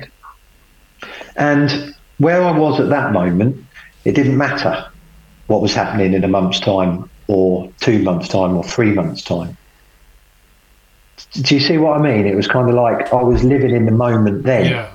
Trying to deal with that little walk to the end of the road and back or around the block and back. And every day you'd have setbacks, of course you would, but pretty much every day I would be doing a little bit more. So it would be you would take a positive from that, and then your your mindset then is is is concentrating on those positive gains, and so you're nibbling at, at each part of it as you go forwards. So I couldn't look to the Ironman start line. I just had to look. Mm. The furthest I would let myself look would be the end of that week and what I wanted to achieve that week. But I th- but I think You know? that's that's such an important point because what this podcast is about is is showing people there's another way, but that doesn't Mm. necessarily mean that it's it's not saying it's an easier way. Uh, and I think you know what what often a lot of people do is procrastination, sort of perfection stops action because I think we're sort of groomed at the moment to sort of feel that you can hack your way through things and you know everyone watches a rocky movie and there's a montage which happens in 30 seconds and people don't realize that it's those small steps incremental steps every day and just taking that action you know each each step. And you, you do hear this from a lot of ultra runners and you know the people who do these crazy endurance things is is those those those baby steps Uh, yeah, absolutely. I think part of the problem is that the world nowadays is so instant, isn't it? Mm. Like you say, you've Instant only got you know the reality. You, uh, the influence would have you believe that you could step in a gym and get a six pack within a couple of months. You know, Yeah. and it just doesn't work like that. And I think I think people get um, discouraged because they don't see results fast enough. yeah. But do you, do you feel Uh, that do you feel that, that on the journey you did when you you know you could only walk hundred yards, did you did you know that? Because it, it must have been times. I mean, you, you know, especially let's say older generation. Very you know, some people are very proud. You know, and it would just piss them off that they can't they can't do what they need to do. You know. How did you know? Did you battle with that, or were you pretty cognizant that it was a case of actually, I've just got to take a step at a time? Well, I knew, I, I did know that it was a step at a time because of what I'd been through in hospital and the pain I was in. You know, I was still, I, I knew that I was going to have to train and compete through quite a lot of pain. And I had to kind of deal with that in my mind as well. That that was that was that was quite a difficult realization at first because I thought that would ease, and it did but there was always a discomfort that I had to cope with and contend with. So, you know, you, you, I had to sort of address that in my mind and to allow myself to move on. So, and because of that, I couldn't get too far ahead of myself. And I think because I knew where I'd been and what I'd gone through, I, I, I could, I had to be kind to myself in that sense. You know, I couldn't, I couldn't push myself too hard you know, or give myself too much of a hard time. Um, Fine balance, isn't it, between pushing you to your limits, but also understanding, you know, your your natural exactly. healing process. And for me, I was risking, if I went too hard, I'd risk a hernia, or you know, because obviously I had this massive scar on me, Mm. Which was only just you know healing. I had to let that do run its course as well. And the last thing I needed, if I was going to be doing an Ironman, would be to have a hernia that needed another operation in six months' time, you know. Mm. So I had to temper everything I did around how my body was, and I had to listen to my body and learn what I was, you know, what my body was going to be capable of, and if I needed to um, sit back a bit, then I'd have to do it. Mm. You know, and that was enforced as well, really, by myself, by my body. You know, it wasn't my mind couldn't just tell me get over it and crack on. So I did have physical blockers which kept me in my place, if you like, you know, and stopped me from from worrying too much and feeling too sorry for myself that I was missing out. Wh- One of my favourite proverbs, I'm not into proverbs massively, and it might be a bit cliche, is a journey of a thousand miles begins with a single step. And I use that all the time in different walks of life. But I think what you're saying here is th- th- you're doing that, you know, it's such a massive level, you know, just just e- even be able to walk down the street, you know, a sing- literally a single step uh, at a time, which is is unbelievable, really. and it was probably Yeah. a huge, a, actually almost a massive positive out of the situation because most people would give themselves a hard time that they couldn't accelerate fast, whereas actually you've you've got that limitation, so you accept it and you and you deal with it. Yeah, absolutely. And it was a positive journey. You know, every day I was doing something more than the day before. And it might have been just going a day without shitting my pants. you know, it was simple things like that sometimes, but they were all positives, you know, and it was every, every, and I could gain strength from that Yeah. you know, and I could move on and I could feel myself moving on from the horror of the operation and the cancer diagnosis to a better place. And you felt in the three months then, you, you were at a point where you felt you could then begin that, that program to get you to over the line at the Ironman.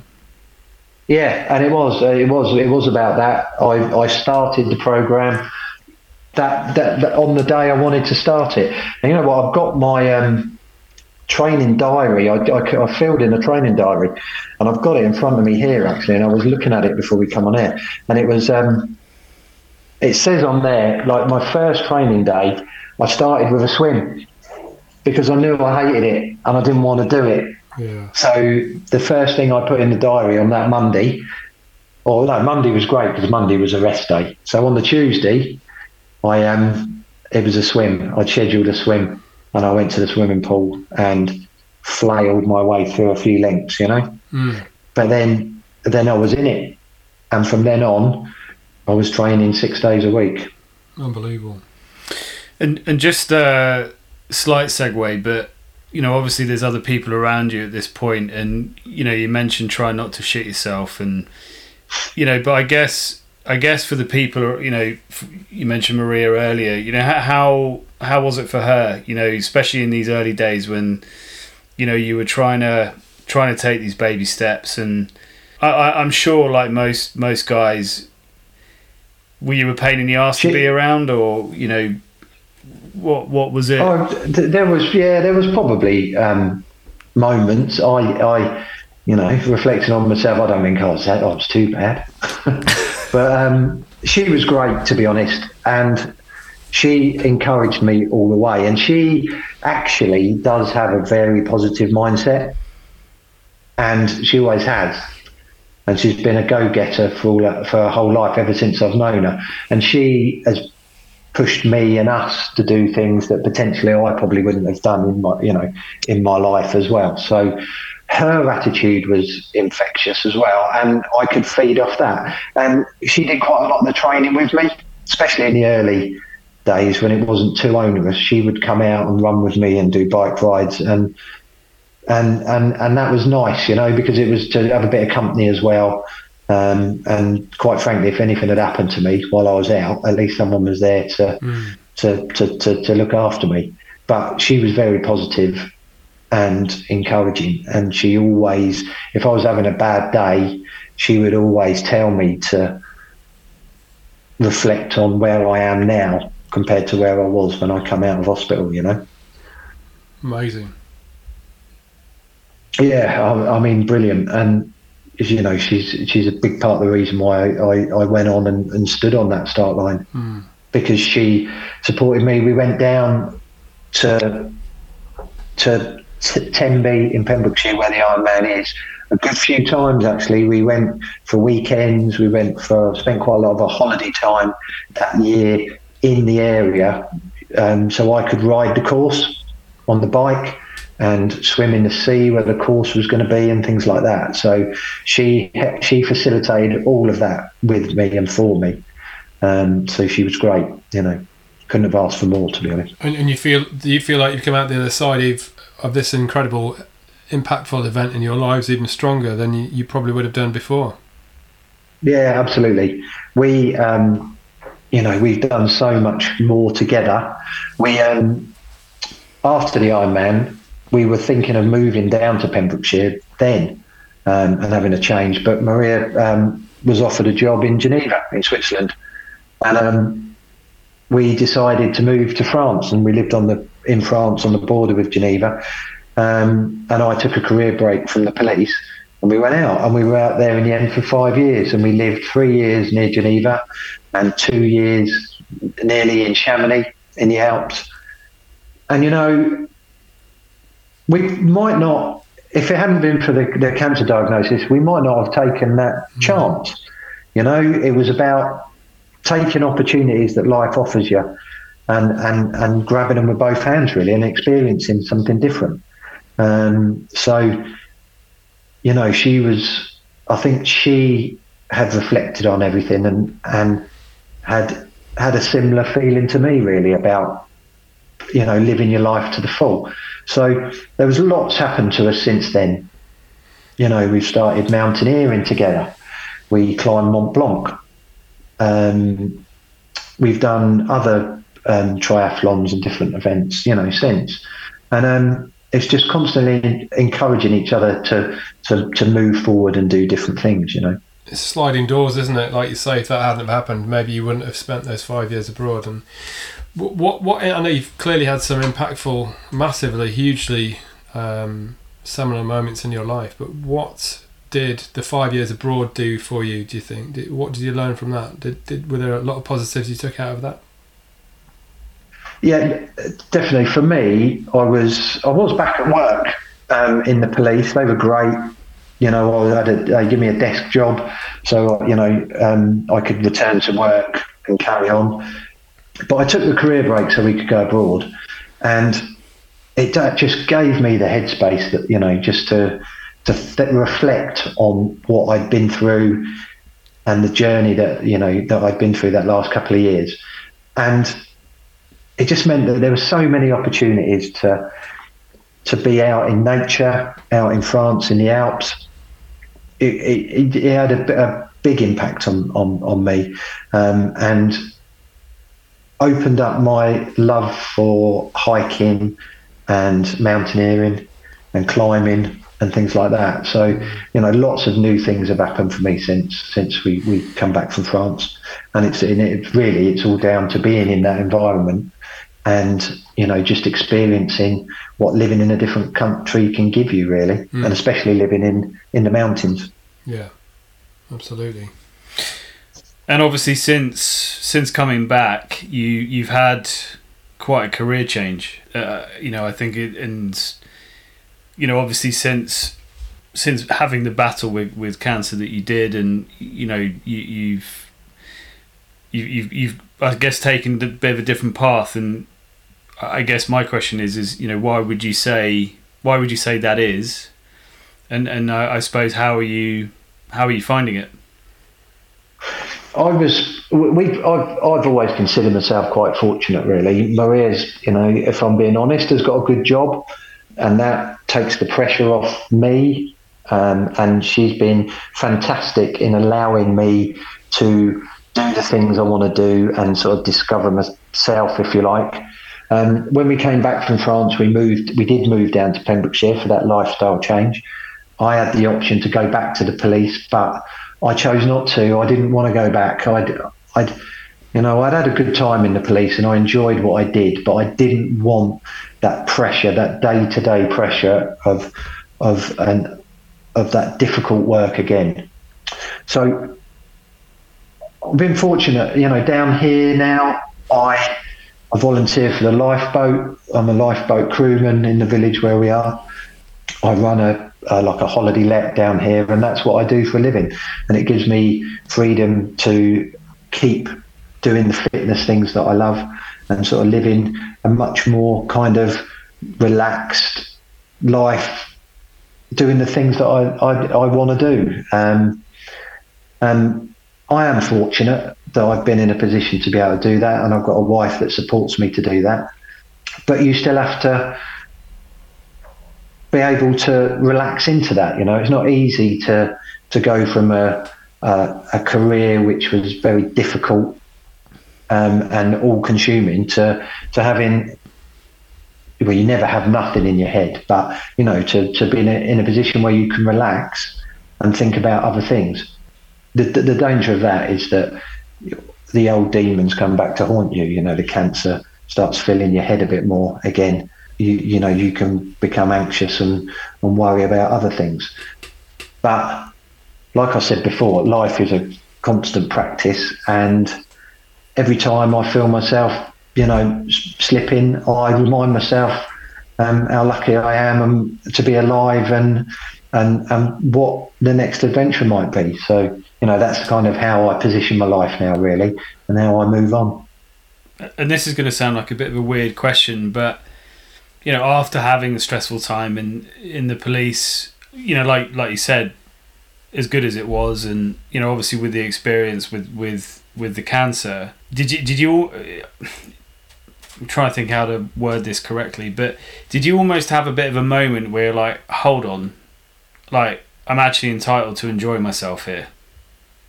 Yeah, I suppose so. You could that that's um you know I'm reticent to say sort of yes straight away to that because that could be perceived as being selfish, but it isn't. You know, everybody deserves to you know have a good life or, and and and a, and a life without stress. And why not? You know, I I work hard now to put myself in that position. So yeah, why not? You know, let's uh, just yeah live your life as best you can and, and and be grateful. Yeah, absolutely. So another sort of question on that note is has your vision of success or achievement or even wealth, whatever that word necessarily means, do you think that's evolved since this experience?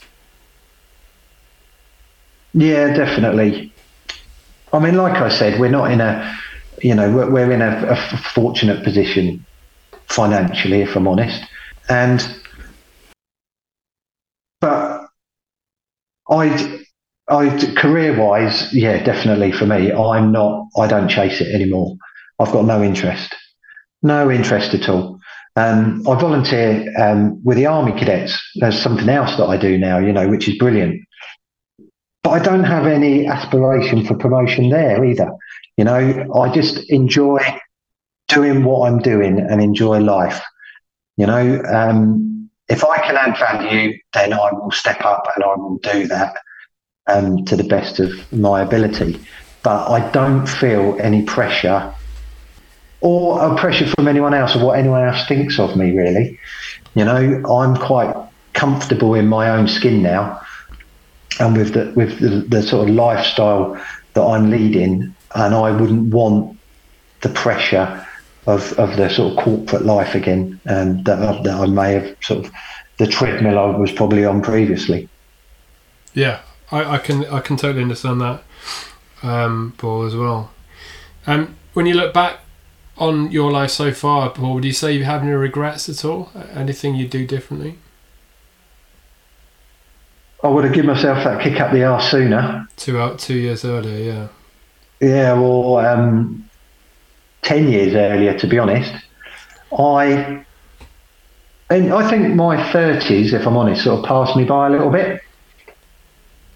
I was working and enjoying work, but the good things in life, like snowboarding, Yeah, like, you know, being out and about, I'd kind of forgotten. I'd forgotten what I enjoyed in my 20s.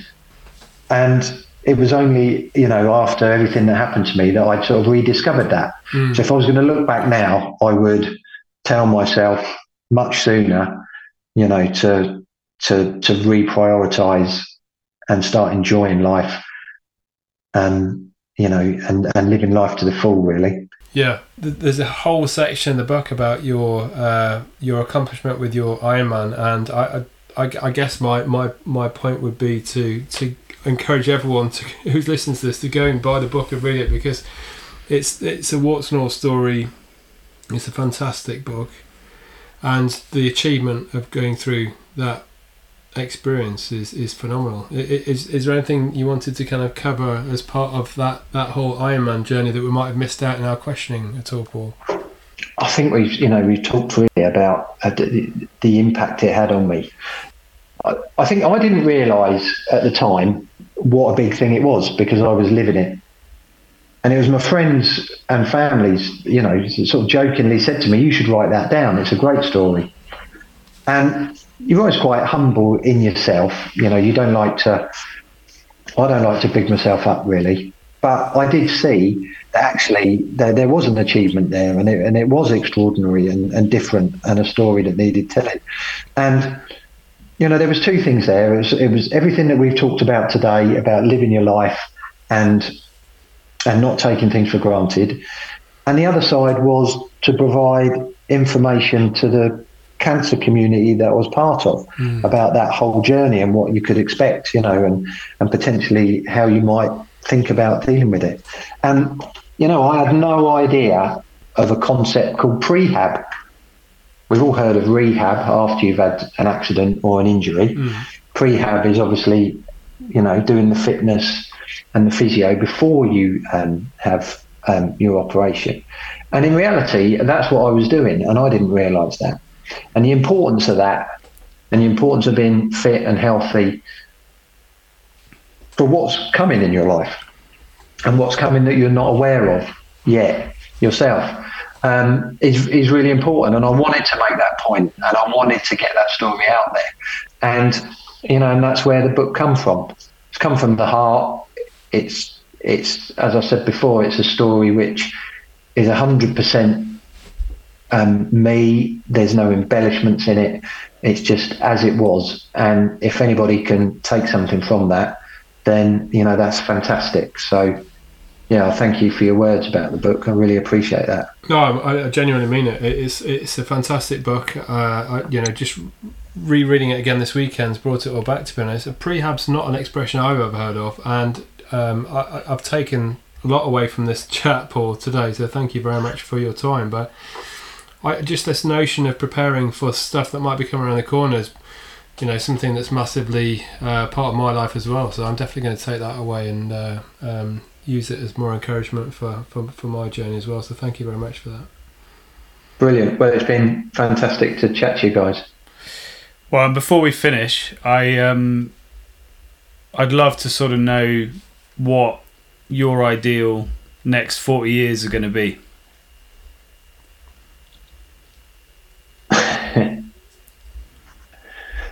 More of the same, to be honest.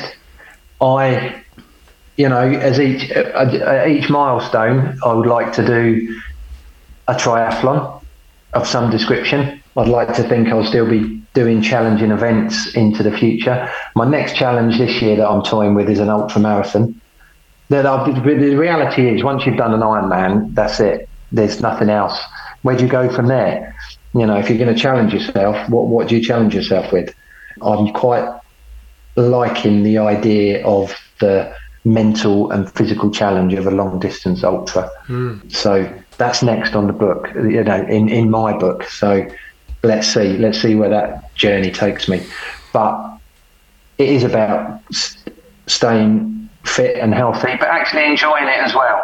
Not just doing it for the for the sake of the fitness, but doing it because you're enjoying it and you're you're getting a personal challenge and, and, and getting something out of it. So that's where I am. I'm a lot more relaxed now about um, the events I go in in for. You know, I just enjoy the personal challenge of doing them and um, I'm hoping that, that, I can continue that as long as it as long as I live, really, and um, and hopefully when I'm an old man, I'll still I'll be the one still out jogging, and um, and and and doing some of these events. So fingers crossed. That's what I'm that's what I'm looking forward to. Well, here's what we need to do. We need to book in a time once you've done your ultra, and we'll get you back on the podcast, and we can talk about how how that's gone and uh, hear all about your new stories. That that'd be fantastic. And I, I know it's cliche, but you made a, a great point there. It's it's not just about enjoying getting to the destination it's it's enjoying the journey along the way isn't it? I think in, in all walks of life. And i think if people were more present and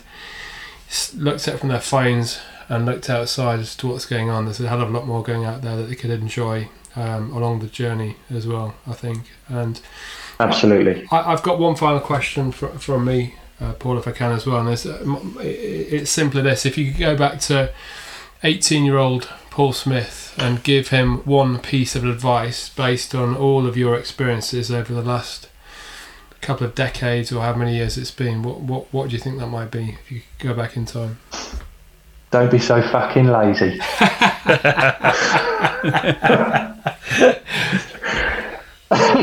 I don't think I'd need any more than that, to be honest. Brilliant. Um, there we are. Yeah, definitely. I shall pass that yeah, on to my teenage son, Paul. I think that'll come quite handy. Yeah, there you go. That's what it's all boiled down to. Correct.